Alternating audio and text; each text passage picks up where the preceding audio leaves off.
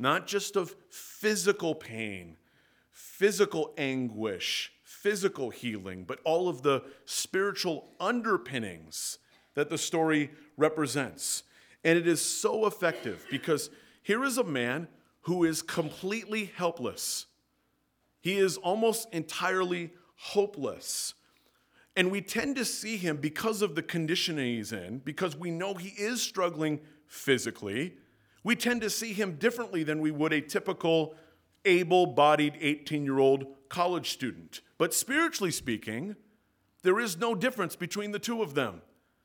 Oh, great, Jim, you've been working out at the gym. Got rock hard abs. Doing that 90 times X or X nine, whatever that is thing. And wow, you look pretty solid right there, brother. Wow. It doesn't make any difference at all whatsoever.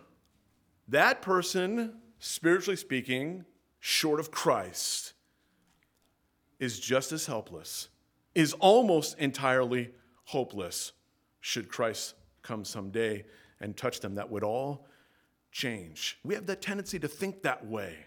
Actually, sometimes the person that is doing well physically, emotionally, financially is worse off because they don't think that they have a need for Christ in their lives.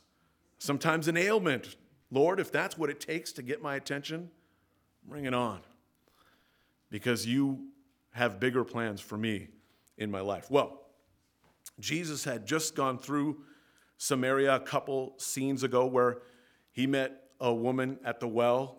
Remember, she went into town and everybody came out of town to see who this man was that told her everything she had ever done. And many people came to Christ and became to believe in him. We last left Jesus in the Galilean region after he had healed a nobleman's son. After this, verse 1 of chapter 5, there was a feast of the Jews. Now, we don't know what feast it was. There were three major feasts throughout the year in Jerusalem. What we do know is this would have meant that Jerusalem would have been packed. Josephus says that there would have been two to three million people that would have come throughout the world for one of these feasts, Jesus among them. It says at the end of verse 1 And Jesus went up to Jerusalem. Now there is in Jerusalem by the sheep gate a pool which is called in Hebrew Bethesda, having five porches. Isn't it interesting how it says, now there is in Jerusalem, not there was in Jerusalem? It is there. That's always the case, by the way. I almost think God sometimes allows archaeologists at first not to find some things that the Bible says are there, so that later on, when someone is digging and finds it, just after the critics start to question it, then God can be glorified. Oh, that pool's not even there. The Bible's wrong. But the Bible is right again. The pool is there. 1888, about a little over 100 years ago, just north of the Temple Mount, they were digging and they discovered the pool and the five covered porches that surround the pool, as it says there in verse 2, again confirming the accuracy of the biblical account in the book of John no shock to any of us.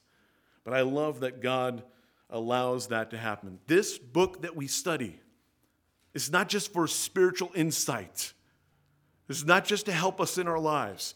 It is historically and archaeologically accurate every single time. It's interesting. I was watching an episode of House Hunters International a little while back, and this young woman is moving to Israel. Now, first of all, if you're the parents of this young woman, you're going, What?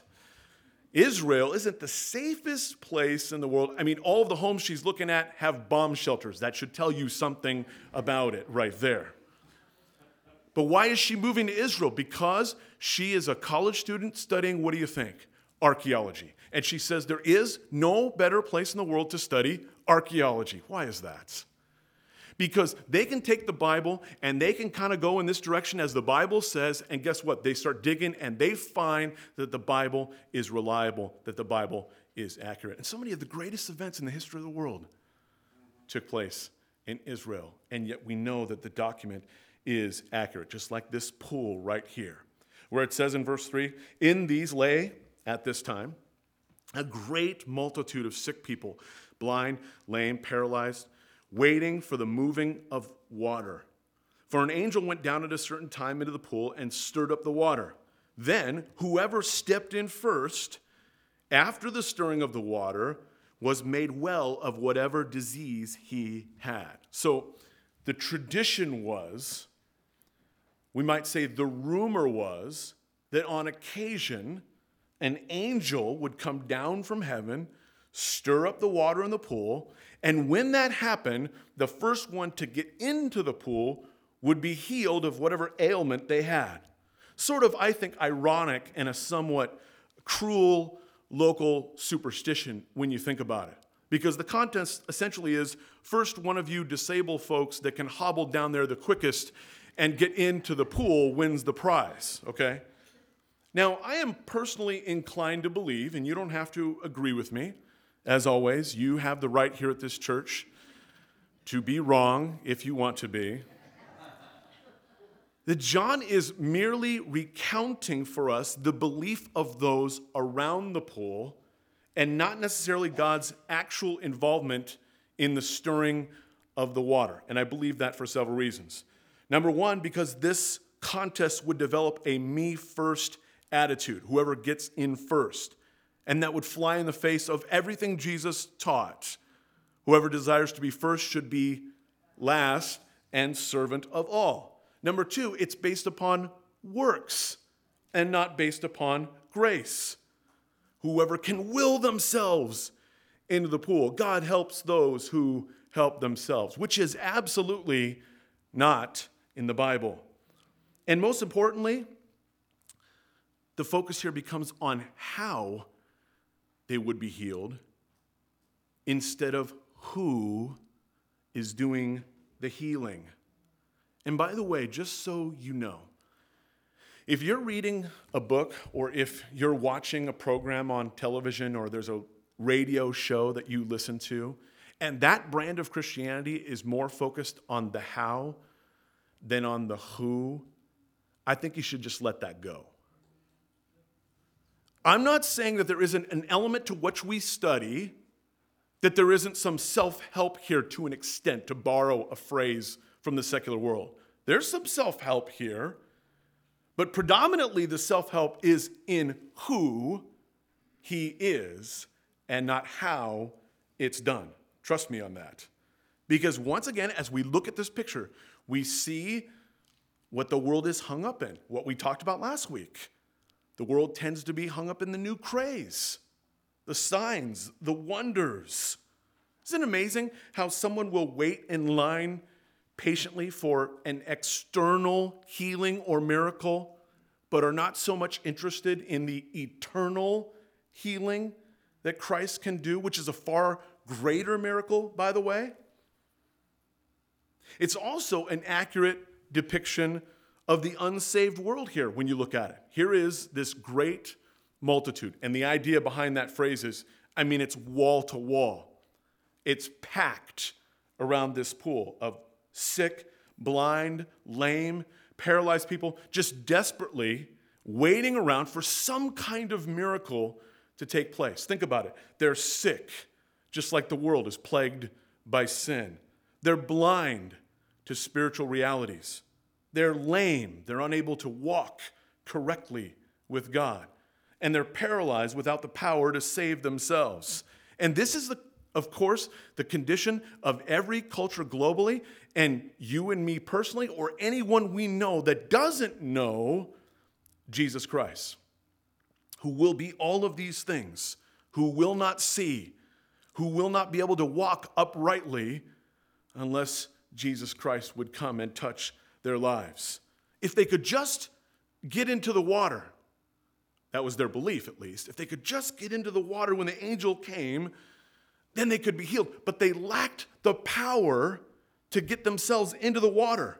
That is so like the sinner today. If they could just live up to God's perfect standard, then they would be saved. But they are physically incapable of living up to that standard. And so it's fitting then that this place is called Bethesda, which means house of mercy or house of grace, because it's only at Bethesda that any of us can attain that same type of healing, of salvation in our lives, only as an act of grace and of mercy. As one sick individual would learn, both physically and spiritually. Take a look. It says, Now a certain man, verse 5, was there who had an infirmity 38 years. That's a long time. 38 years, 456 consecutive months, 13,680 days. Now, we don't know that he was at the pool for every single one of those days, but the idea here, the suggestion is he was there for much of it, if not all of it. That is a very long time. It's a picture of hopelessness. If you have not got to the pool first in 36 years, you're not going to get to the pool first. If you couldn't get to the pool first when you were 18, now that you're 56 and you still have the same condition, you're not going to get to the pool. This is a hopeless man in the midst of a hopeless people. And again, although this story is so true, literally all this happened, it is such a great underpinning for us spiritually. Because, yes, he is physically hopeless, but he is no more hopeless than someone who is spiritually in need of Jesus Christ. That's why I like the fact that John, here, by inspiration of the Holy Spirit, does not tell us what he's suffering from. He says it's just some certain infirmity. If he had told us that this man was struggling from Waldenstrom macroglobulinemia, there'd be two or three people on the planet, perhaps, who could relate with his condition. But he specifically chooses not to so that you and so that me can relate with his condition. He is purposely vague so that we can look at this and go, oh no, that's me. That's you. Because we might rightly say he's not just physically sick, but like every single person who's ever been born, he is spiritually struck with the terminal disease known as sin. And he's slated to die in that sin unless Jesus would come along as he's about to. So, this is such a great picture of what he does in all of our lives. Take a look. When Jesus, verse 6, saw him lying there, that's what our Savior does, by the way. He saw you just hopelessly lying there. It's like the compassion of a child who chooses the runt in a litter of puppies. They got a, a kink in their tail, ears are drooping, chunks of their hair missing, and the child says, I want that one.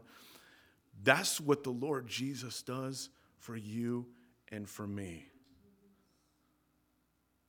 Because in comparison to God's glory, every single one of us is a runt. When Jesus saw him lying there and knew that he had been in that condition a long time, a long time, it doesn't matter whether you got saved at 8 or 38, it was a long time. He said to him, Do you want to be made well? It's a fair question because not everybody wants to be made well. Now, let me throw out a disclaimer because some people will get mad at me if I don't. I'm not saying everybody that is sick wants to stay sick. Absolutely not. Most people I know who have an infirmity want to be made well. Absolutely. But we also, even those of you who have had an infirmity for a long time, probably know someone who would just as soon not be made well who doesn't want to have to deal with the responsibilities of life. You ever took someone up on that offer, will work for food? Hey, sometimes they'll work for food, but sometimes they'll say, nah, can you just give me a couple bucks? Because they'd rather not. And that is even more so. If that is partially true physically, it is way more so true spiritually. Because they don't want to live a different lifestyle. Everybody wants a Savior, but not everybody wants a Lord. There's a difference. I want to be saved, but I want to live according to my way, and I don't want anyone to tell me how to live that way. So some people don't want to be made well. So it's a fair question. Do you want to be made well? And the sick man answered him, Sir, I have no man to put me into the pool when the water is stirred up.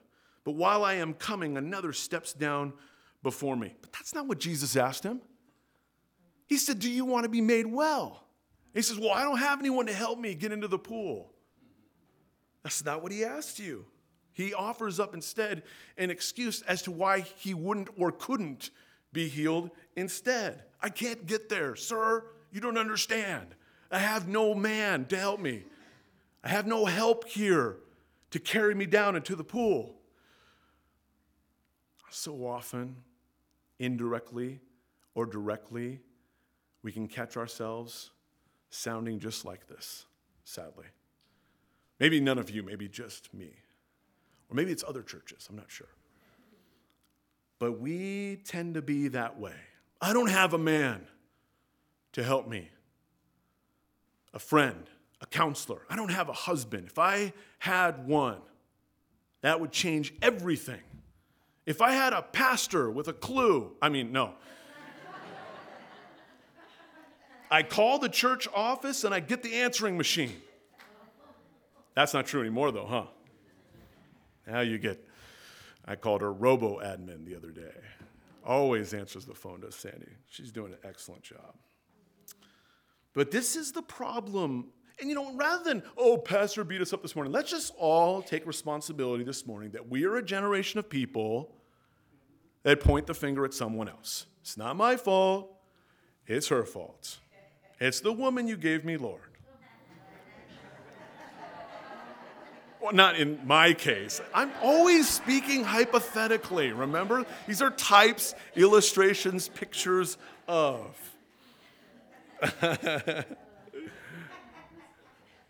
but I wouldn't be like this. I wouldn't do this if I had this or that, him or her. I don't have a man in my life. I don't have a help. I don't have a person to help me. And Jesus doesn't buy into that because he is that man. He's always there each moment of each day. He lives within me, He stands beside me. He wants to hear from me. Ironic, isn't it? That the Lord is standing right there as this man, as Joe Shupp, is offering up excuses.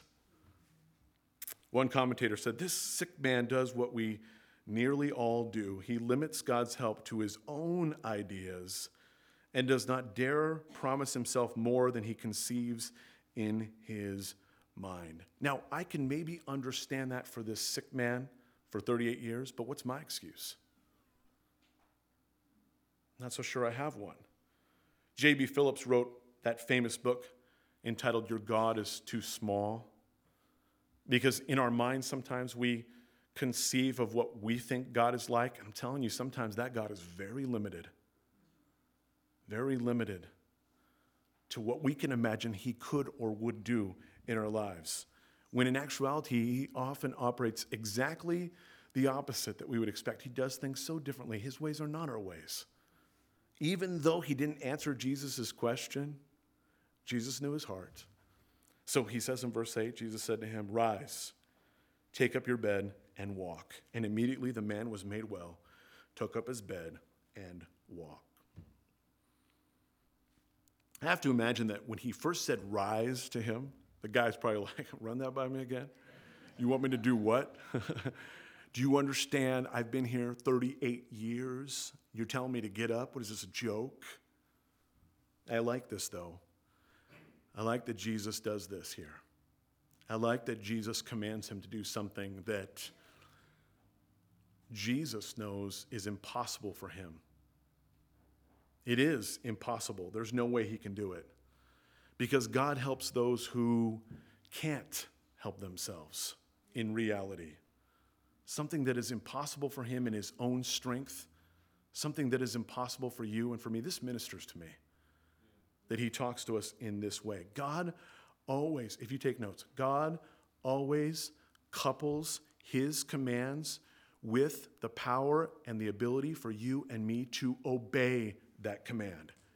You think he's going to say, Rise, take up your bed and walk to see the man sort of partially stand up and then fumble and fall to the ground? Is that our Lord? Of course not. Then why is it sometimes we think in our own lives that it doesn't work for us. That what's behind his commands is something different. It's like we said last week, we could take the volume of the scriptures and take it the same way that this man took this command rise, take up your bed, and walk. Every promise, every command. He gives you the ability and the power to see through to it. And I'm going to tell you something. There's a great difference. It may seem harsh, but there's a great difference between those I've seen down throughout the years in the body of Christ receive wholeness and fruitfulness and get well physically, emotionally, spiritually, psychologically, and those who don't. And here it is it's those who take his word, step out in faith onto that word, receive that word, and live a life marked by that faith in his word and his promise for your life. Because there's going to be a moment of truth in everybody's life where whatever has been my history for 38 years is here, and God's promises is here, and you're going to believe the one or you're going to believe the other. And you find that if you step out in faith and you believe God's promises, you'll find that His grace is sufficient to see you through to be able to do something that physically on your own would be impossible for you to do. So, this morning, are you addicted to something? Jesus would say, Rise above it, stop it, don't do it anymore. Are you tied up in bitterness, struggling to forgive? Rise above that, let it go. Forgive that person. You're struggling with paralyzing self pity? Rise above it. Don't focus on that. Don't dwell on those things. But, Pastor, some of those things are so hard. They're downright impossible. Yes, on our own, in the flesh. Those things are so hard to do. But Jesus would later say, The things which are impossible with men are possible with God. He would never ask us to do anything that He won't give us the strength to do.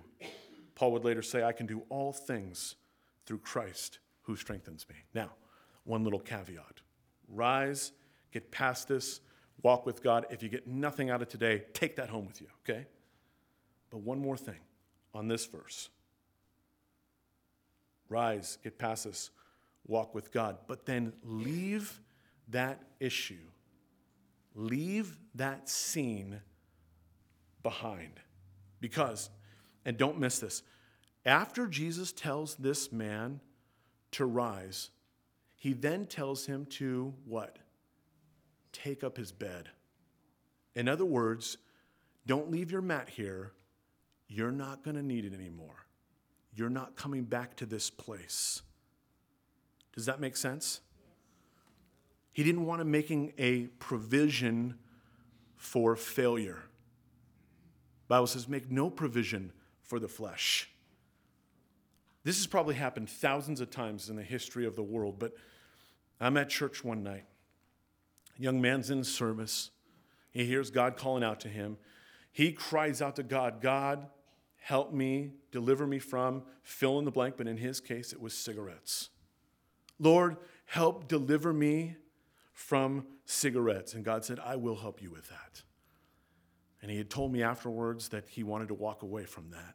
And I said, Well, give me your pack of cigarettes, brother. I'll throw them away for you. And he didn't want to give them to me because he thought to himself, Well, if I fall, I'm going to waste money buying another pack tomorrow morning. You see, he was leaving his bed he was giving himself a failure provision. So, men, don't keep that video stored away somewhere in case a craving comes up somewhere down the road. All of you, perhaps, some of you, get rid of that backup bottle. Just get rid of it. Throw away his phone number. Whatever it is that's your failure provision. I know eh, a little heavy, but I think God's saying, you know what? Don't go back. Don't plan to go back to it. I have enough challenges. I have enough sin in my life. I don't have to plan for it. Rise, take up your bed. As G. Campbell Morgan said, in order to make no provision for a relapse.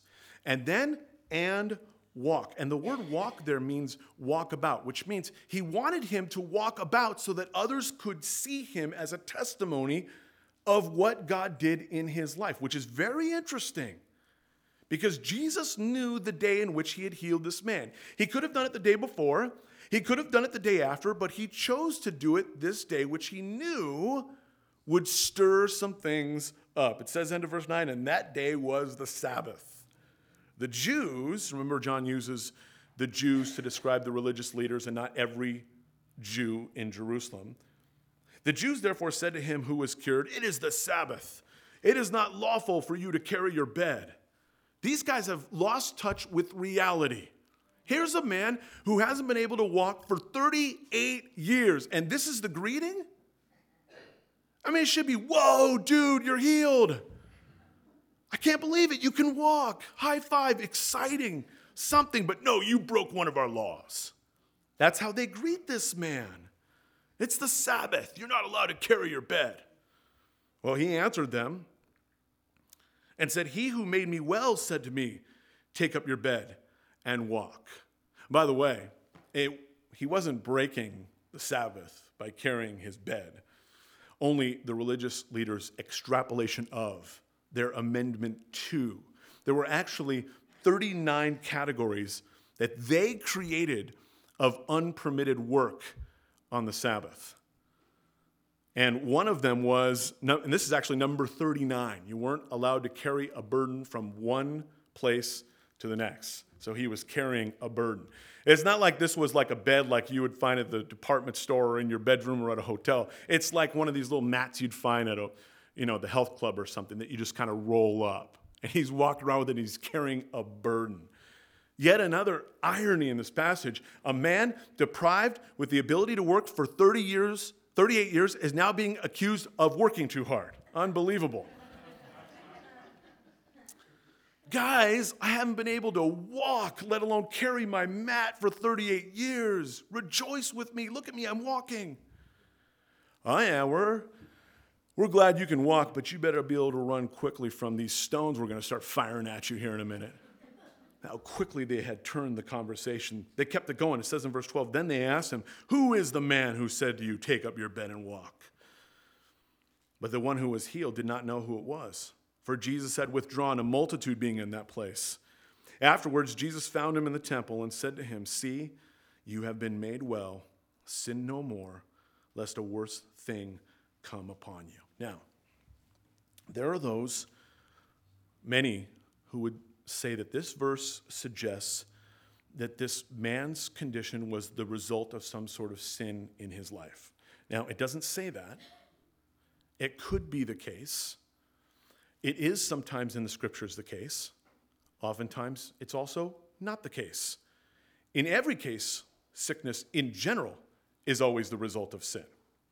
Right? The fall of Adam in the garden, and we've all been plagued with sin. We've been born into sin, we've inherited it.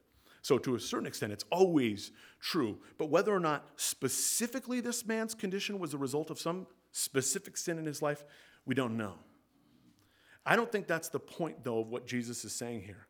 I think what he's saying is living in sin, by the way, young man, now that you're healed, can bring about much, much worse effects in your life than being crippled for 38 years. And if you don't believe me, you just ask anyone who lives with the anguish of a decision that they made in the past that haunts them to this day. Someone who's in jail, someone who's in rehab, someone who had a few too many when I got behind the wheel of a car and hit someone. No comparison in terms of that mental type of anguish. So, what does he say to him? He says, Sin no more. Wow, Jesus, that's kind of harsh. Sin no more? What was he supposed to tell him? Sin a little bit less? Remember, he's God, by the way. His standard is perfection. His expectation is that we'll struggle, But his standard is perfection. And I don't want to dwell on it, I don't want to spend an hour on it. We still got the whole rest of the chapter. No, we're going to finish in a couple minutes. But what is your goal each day when you wake up? Is your goal to sin a little bit less? Maybe we should challenge ourselves with that. Take it before God. Ask God to help you not sin today. I sinned 37 times yesterday. I'm going for 24. Sin no more, he would say. Not because our standard before him changes based upon whether we sin or not, because we know it's all about his grace, but because there is an effect always that comes with sin. That's why he said, Sin no more. Because you go out and you do something stupid and you catch some venereal disease, or you end up in jail and you would have wished you were by the pool still. So that's why he says that. Sin is serious. That's why grace is so wonderful. That's why grace is so amazing. Because grace makes up for all the sin, it's more powerful than the sin. Well, what happened to this man after this warning? It says, verse 15 the man departed and told the Jews that it was Jesus who had made him well. Not that it was Jesus who told me to take up my bed and walk. He could have said that. He could have said, Oh, it was him. He was the one who said it. So I'm off the hook, right? Which is interesting because when you think about it, he tells the very men who could have made his life miserable, the religious leaders, exactly what had happened. He told them the truth. And he, they're the first people he told, not his next door neighbor, not his parents. Look, I'm alive. He goes right to them and said, Jesus made me well. Not Jesus told me to take up my bed and walk. That's what you asked me. Here's the answer to the question. He learned something from Jesus right away. Here's the answer to the question he is the one who made me well. His faith was real. This morning, we have to be challenged again in our lives to remember that I'm telling you, I'm telling you, listen, pay attention. Your healing that came as a part of His grace gift is more extraordinary than this miracle. Your spiritual awakening to be forgiven of your sins and be a new creation in Christ, going to heaven to rule and reign with Him for all of eternity, is more powerful than healing this cripple. So, when someone says, What's different about you, brother? What's different about you, sister? What's the answer? He made me well. He does miracles like this to show off His grace. And I want people to see that. How about you? Lord, we thank you, we praise you, we worship.